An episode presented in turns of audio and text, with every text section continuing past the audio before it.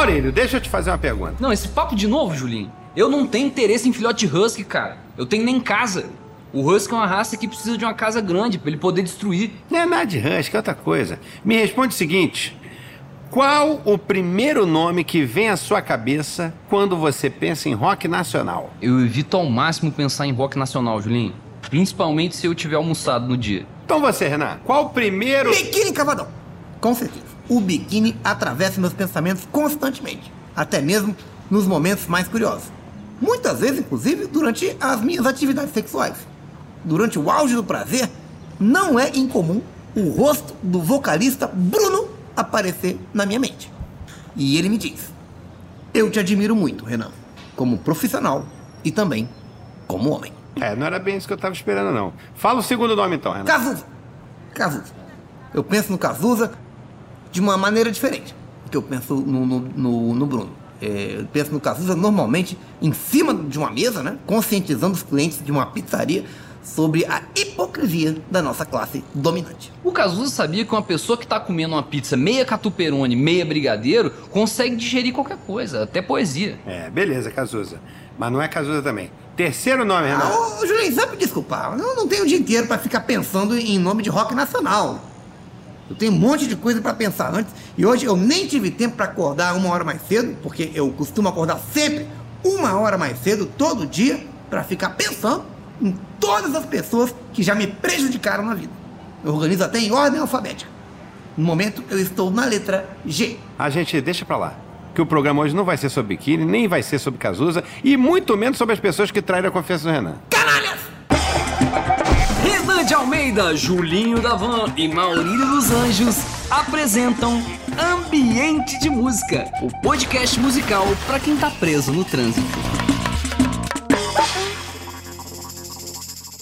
Apesar de ter falhado aqui na brincadeira, gente, não sei se vocês, vocês repararam, tentei fazer uma brincadeira aqui. Eu não vou mais esquentar minha cabeça também pensando forma criativa de anunciar tema de programa nenhum. Tentei, não deu, aceito a derrota e bola pra frente.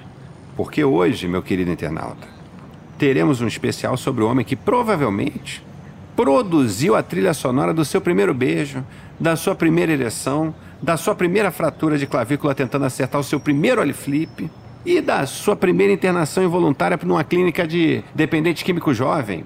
É claro que eu tô falando dele. O homem que colocou nacional em rock nacional.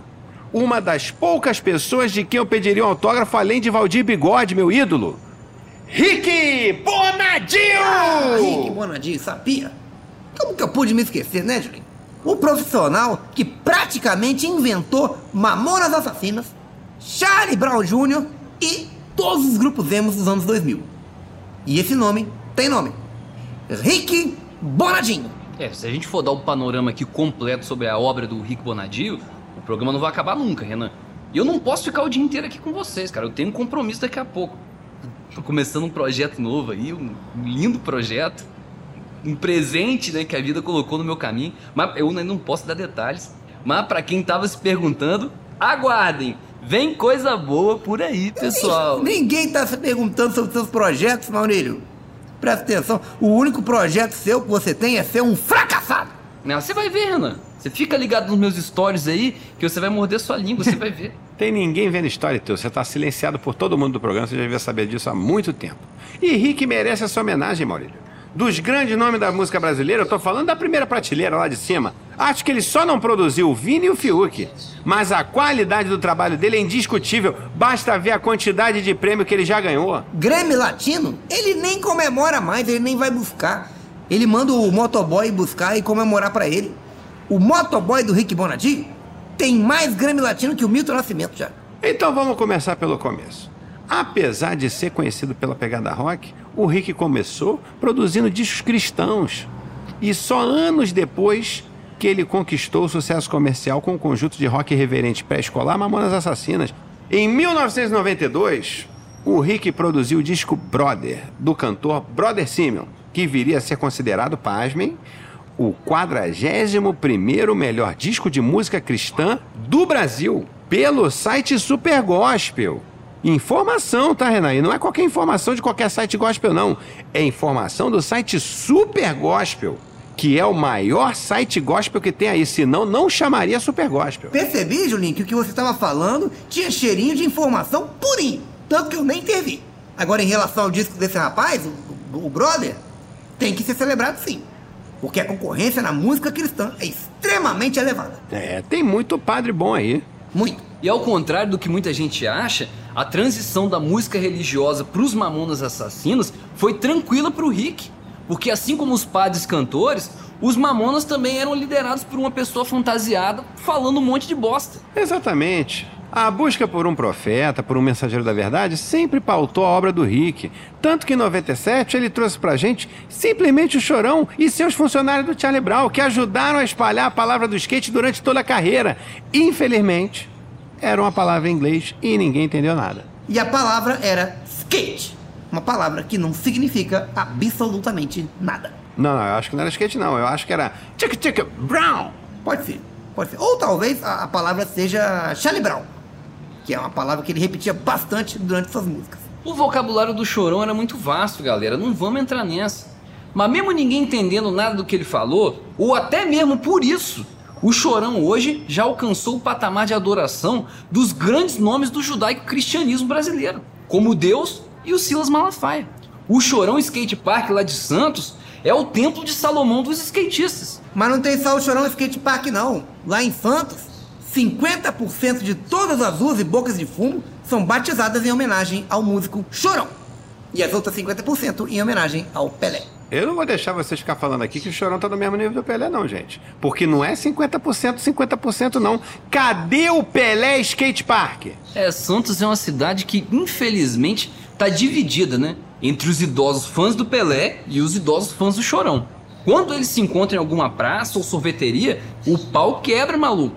E quem sofre é o idoso normal, que não é fã de ninguém. E só quer tomar o sorvete de milho dele em paz.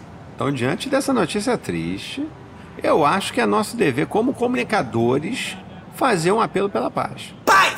Não, calma aí, espera eu falar primeiro. Ah, perdão. É o seguinte, galera, idosos de Santos, agora é com vocês o papo aqui. Vocês moram numa cidade tão legal, uma cidade teoricamente tão bonita, pra que ficar brigando e se odiando entre si? Vamos se unir em prol de uma causa em comum que faça todo mundo dar as mãos. Vamos todo mundo odiar o Robinho. O próprio Rick Bonadio, Julinho, podia intermediar essas conversas aí para tentar um cessar-fogo. Ele é quase um dos maiores diplomatas no Brasil, quase empatado ali com Paulo Guedes. É só ver que depois de lançar o Charlie Brown, o Rick produziu Los Hermanos. Isso é como você ser amigo do esqueleto e do He-Man ao mesmo tempo. Nem o Gorpo conseguiu isso. E olha que o Gorpo era um feiticeiro extremamente experiente, hein? Ele não tinha pernas, Maurílio. Respeita o corpo. Você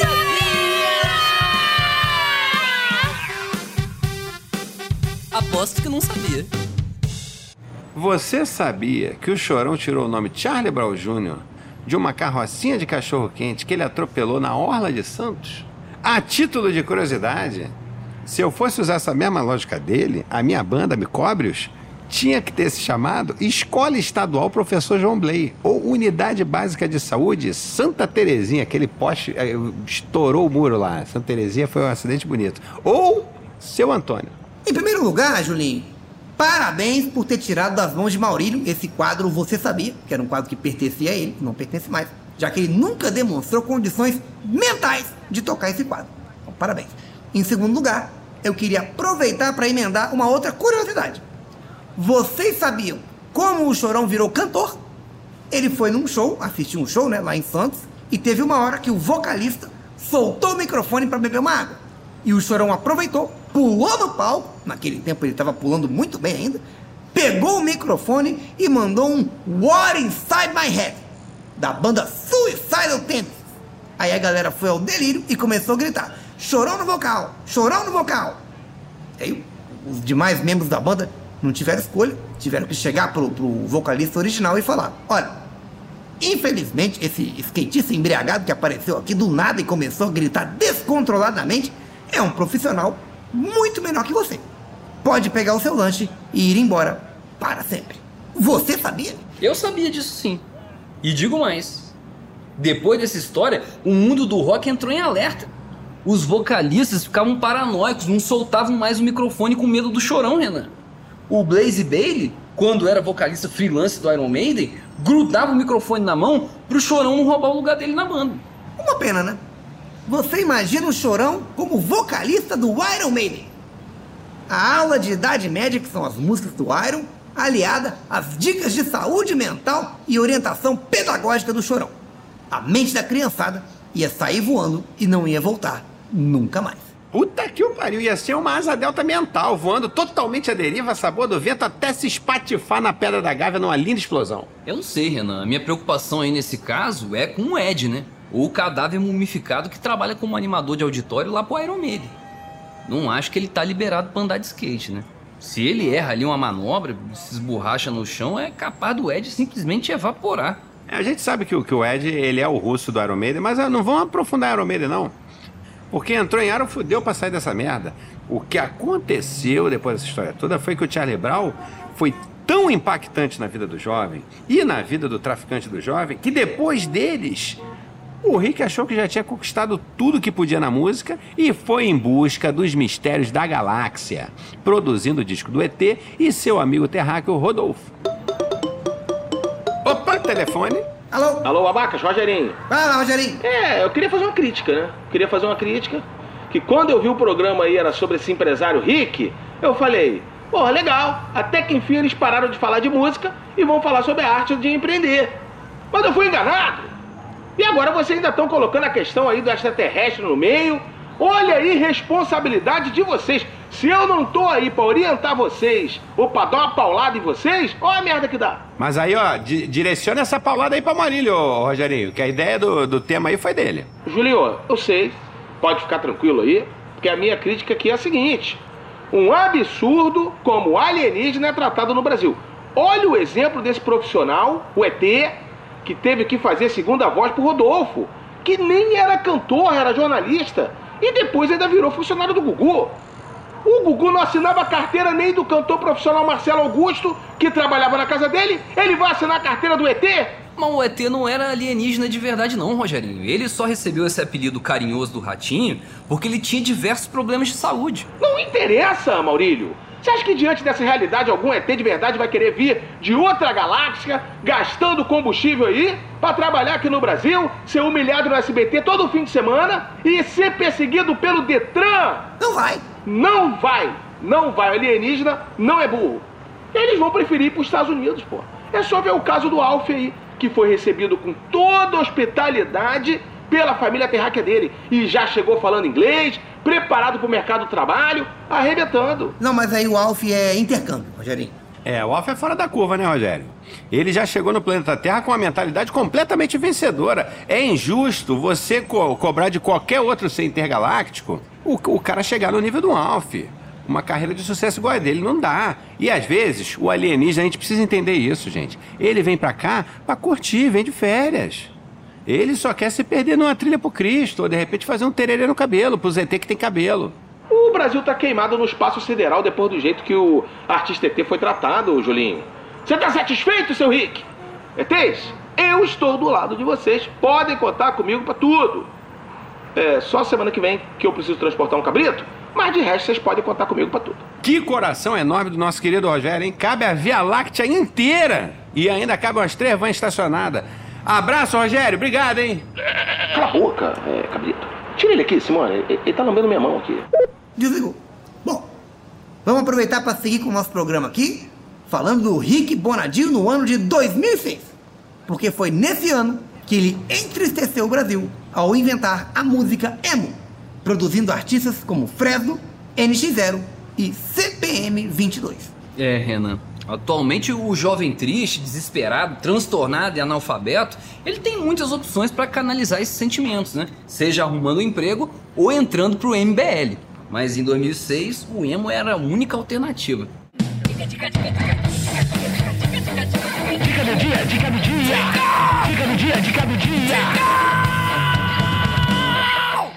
O problema do emo, galera, é mindset. O adolescente emo, ele fica de choradeira porque ele não pega ninguém.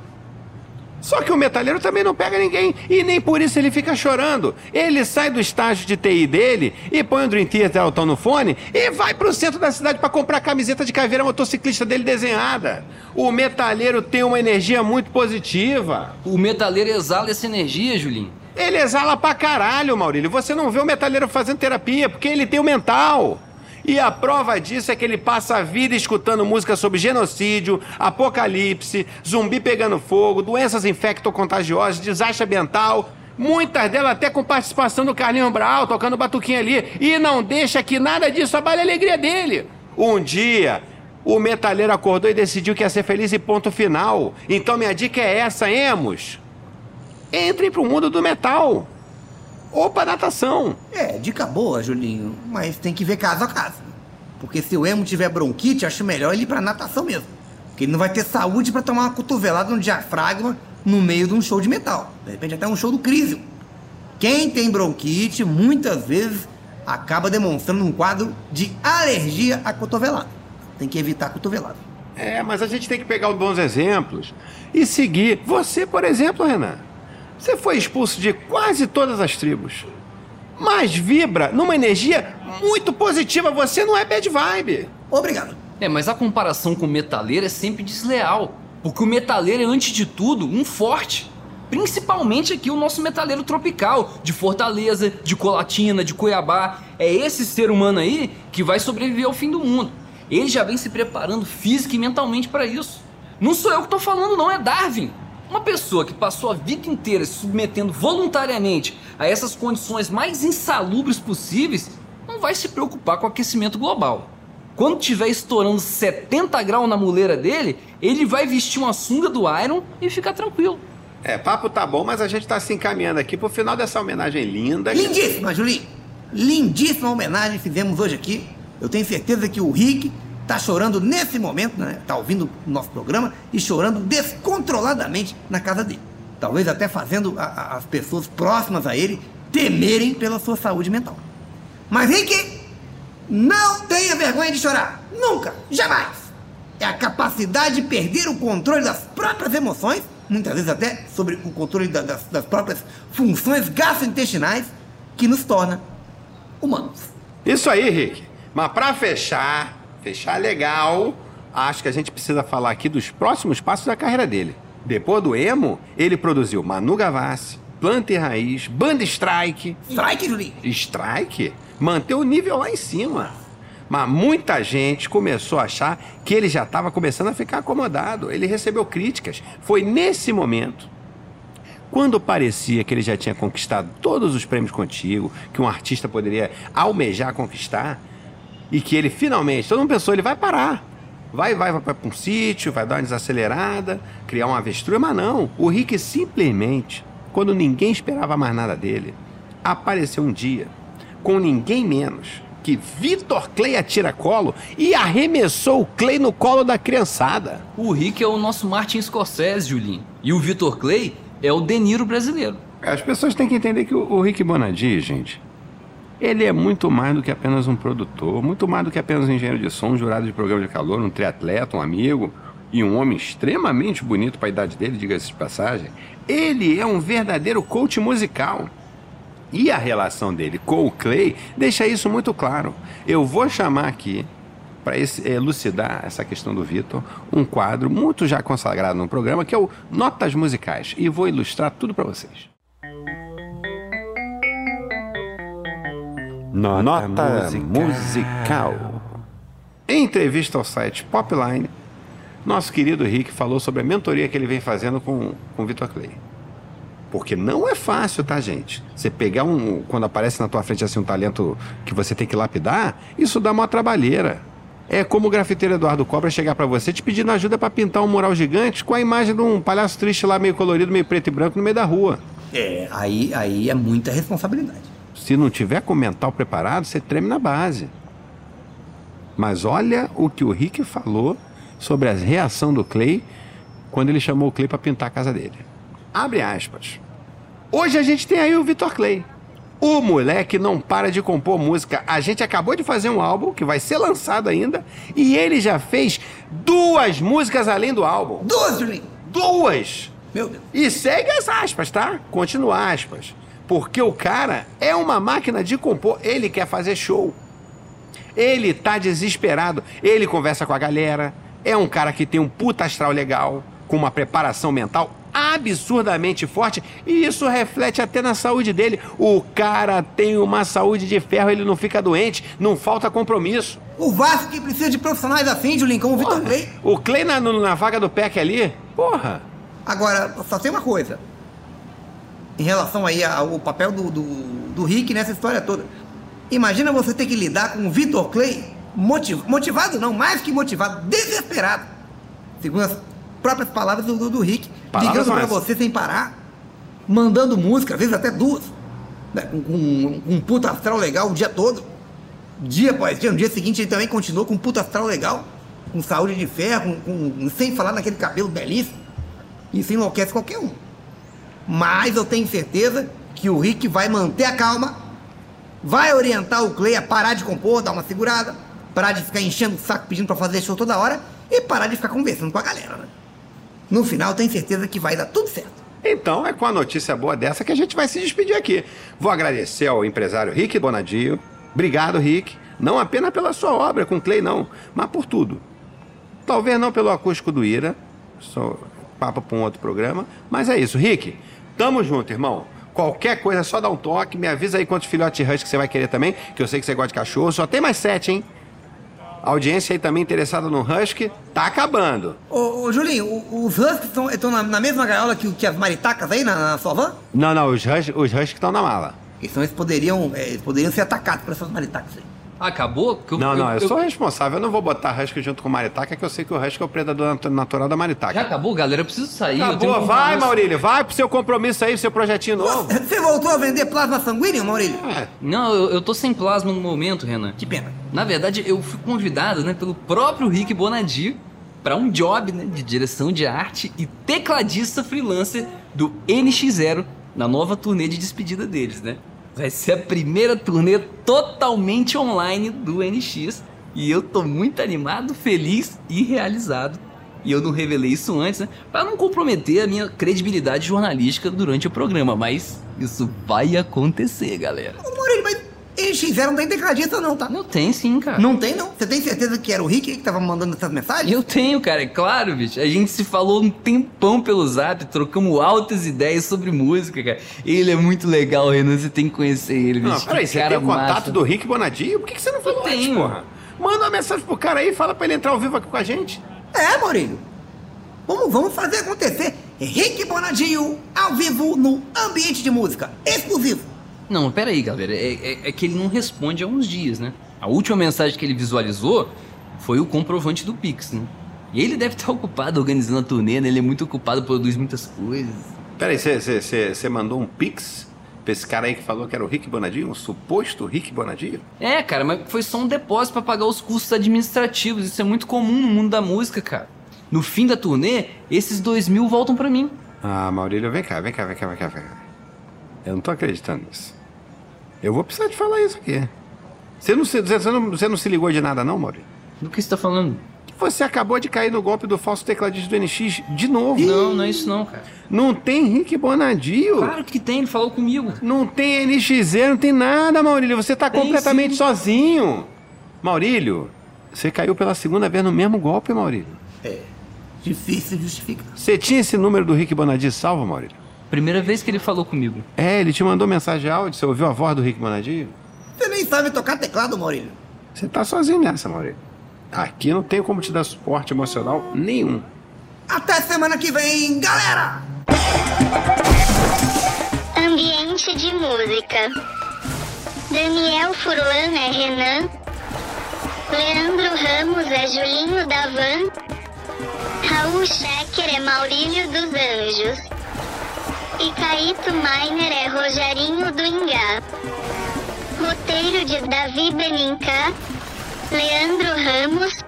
Pedro Leite. Raul Schecker. Redação final, Pedro Leite. Edição de Rodrigo Gonçalves. Uma coprodução Canal Brasil e Globoplay. Ambiente de música é ambiente de droga, droga.